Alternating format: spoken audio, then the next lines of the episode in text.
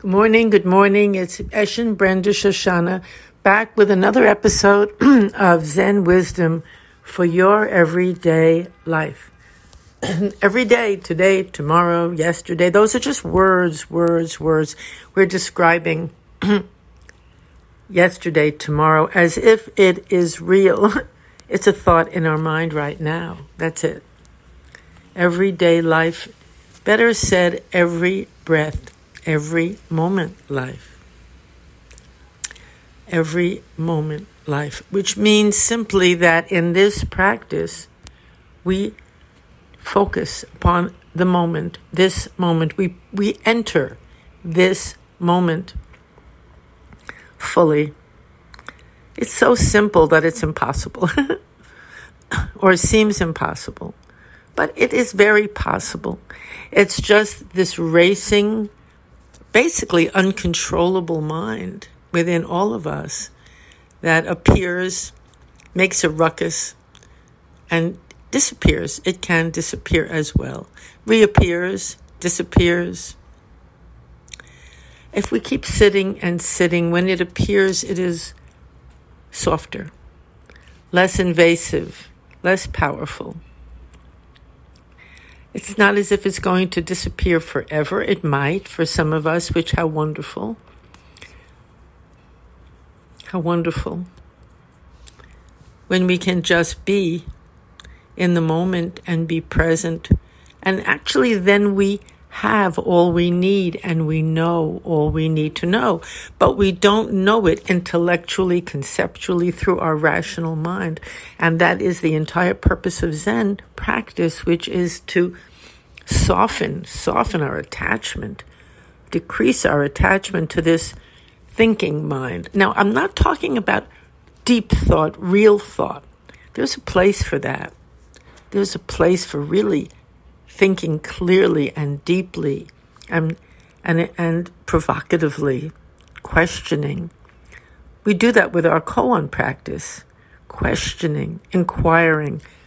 That's a way to be in the thinking, so called thinking mind. It's not really the thinking mind, it's the questioning mind, inquiring, not bringing up thousands of questions, doubts, cynical, but, but questioning deeply, as like here is one of a, the deep Zen questions that pervades our entire being, which is what is the most important thing?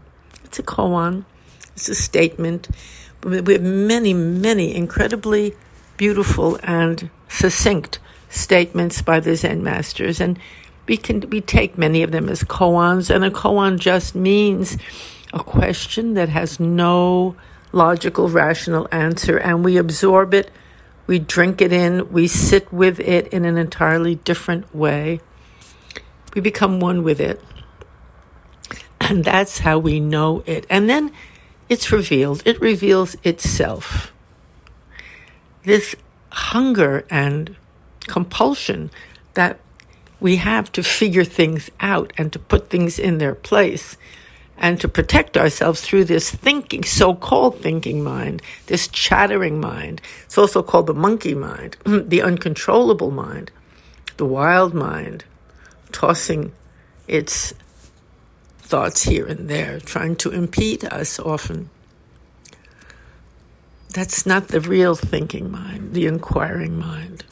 What is the most important thing? You know, we don't stop and really live with that very powerful question. Instead, most of our lives is dictated by this monkey mind, pushing us here, pushing us there. Our impulses, our fears, our illusions, they rule the day. So when we sit down on the cushion, we, we notice this whole procedure. We watch it, we see it. And we're sitting, and here's a lovely, lovely example of how people work on koans like a mother hen sitting on her nest, on her little chicks, keeping them warm waiting for them to be born, waiting for the chick to come to life, to pop through the its shell, waiting for the koan to pop through its shell and come to life within us. Mm. what is the most important thing? You know, these questions are very deep and they work on us. The answers are in the question, and somehow the answers don't matter in the same way. We're not waiting for a logical answer like you give in school. Your life is your answer. How you relate to the waiter, to the to the doorman, to the handyman, to the stranger on the street. That is your answer to the koan. Who you are. Not what you say, not what you think, not what you pretend, not some role you play. So, of course, as we sit, these roles, these pretenses, they, they dissolve by themselves, little by little. My original teacher, Soen Roshi, used to say, Come naked before me. And of course, he didn't mean take off your physical clothes. He meant take off the games, the illusions, the pretenses, the masks we wear. Come, let me see who you are. Let me be with who you are. Because when we can become naked, which meaning free of all our pretenses and our roles and our games and our beliefs and blah, blah, blah, then we are one with whomever we are in touch with. Together, we're together. We're endlessly together, never apart so nice. An old, very dear, precious friend of mine who I've sat with for maybe 30 years more. And, and then at a certain point, we would always sit a whole day together once a month, and he would come to Monday night sittings. Anyway, we've been sitting together for years and years, a real Dharma brother. And he, during the COVID, he and his family had to quickly leave the city for many reasons and uh, living in another state and um, I speak to him on the phone or I see him, but he's coming back up to New York for a little while. And we're going to do another one of our wonderful sittings. It's been a long, long time. And we're both excited to, we love to sit together. Wonderful Dharma connection. And yet, it, uh, it struck me as I was planning for this. We've never stopped sitting together, even though I haven't seen him in person. Once that connection, that deep connection in the Dharma, in the silence is made, it doesn't go away. It cannot go away. It's not something that comes and goes. Like the conditions of our life, living in one state, living in another. Those are the conditions, the circumstances. They have to come and go. They, they have to. But that which remains, that which doesn't go anywhere, that is always vividly present with those you sit with a lot or even a little sometimes. It's a different kind of relationship. It's not based on what you see, hear, say, pr- pretend. It's something very fundamental. I would like to call it the fundamental self, although we don't have to call it anything. Just creates more images. But knowing we're going to be sitting again soon, it made it very conscious to me. Yes, it's wonderful in person to sit again, and it's also wonderful when when when when, when we're not, we don't see each other or we're not sitting together. Many groups, sanghas, have been dispersed for many reasons during these few very difficult years, and yet, and yet, together, sitting together. So we have to look more deeply what it really means to sit together, to live together, to practice this practice. It looks sometimes like it's a practice of being tremendously alone. Hmm. Alone, sitting on the cushion, looking at the wall, looking at the whatever you're looking at. Many look at the wall, some look at different fold different screens, whatever you look at. You look at a plant, but practicing, practicing, sitting by yourself. And and it looks like, oh my goodness, one has to enter the loneliness or enter the aloneness, oh, or accept this strange contradiction here, and it's an important point.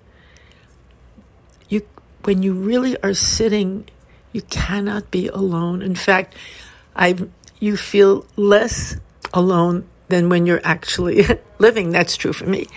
The loneliness disappears. The sense of separation goes away finally. You're sitting with your breath and your breath is breathing with all of life, breathing together, breathing together, sitting together. And you really learn you don't have to actually be there in person. And this is very, very interesting because it applies to those we've loved and who have maybe passed away.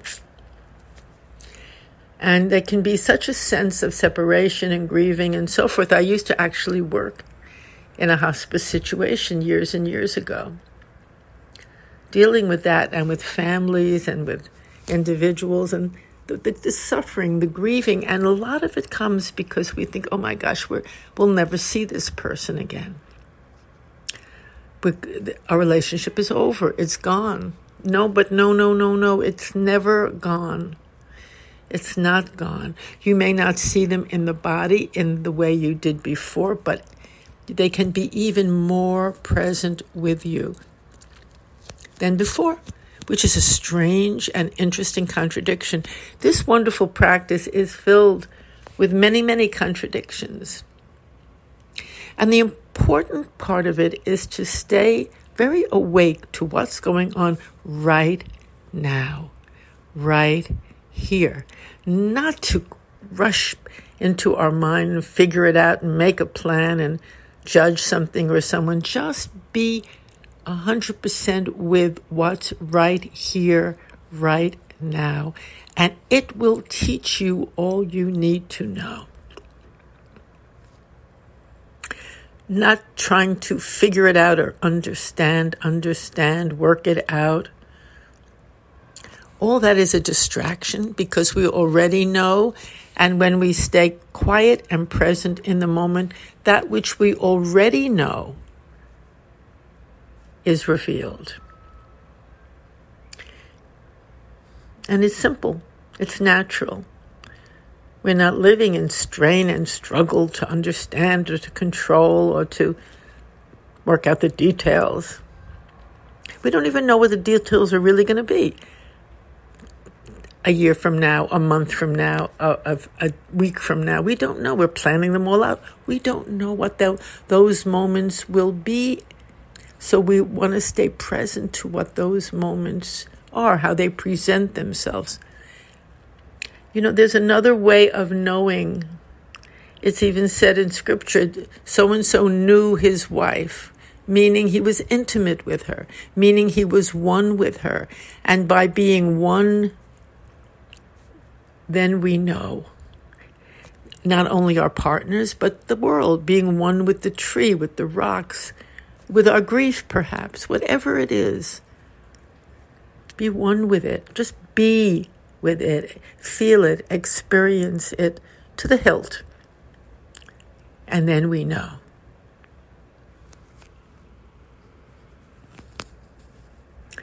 That's very hard for some because it, for many, because it turns the way we live around. We're taught to be smart, to figure things out and that this world is about knowing what to do. But in Zen practice, we need to forget those lessons, let them go, and learn. What all we're doing is learning a brand new way of being in the world and knowing how to proceed, what's happening, knowing what's really happening. So often the question comes up what's really going on here? What's happening? I don't know. Okay, it's fine. You don't know. Great. Be with that not knowing. You don't have to know in your conscious mind. Be with the situation and let it tell you. That's really the, the core as I understand it. Or a core of this very precious practice. So, what is the most important thing? What? Sit with that a bit, dwell upon that a bit, and you'll see how much time is spent upon massive, massive distractions from the most important thing. I will leave you with that for today. I really thank you for listening. It's always wonderful to be with all of you. and thank you for your beautiful emails. And have a really wonderful day, a wonderful week, a week of not knowing, being open to, to discovery, being here. A week of life to the brim. Thank you. The um, URL for the podcast is www.zenwisdomtoday.com. And if you need to talk to me or want to about anything, make any comments, you can reach me at topspeaker at yahoo.com. Thank you.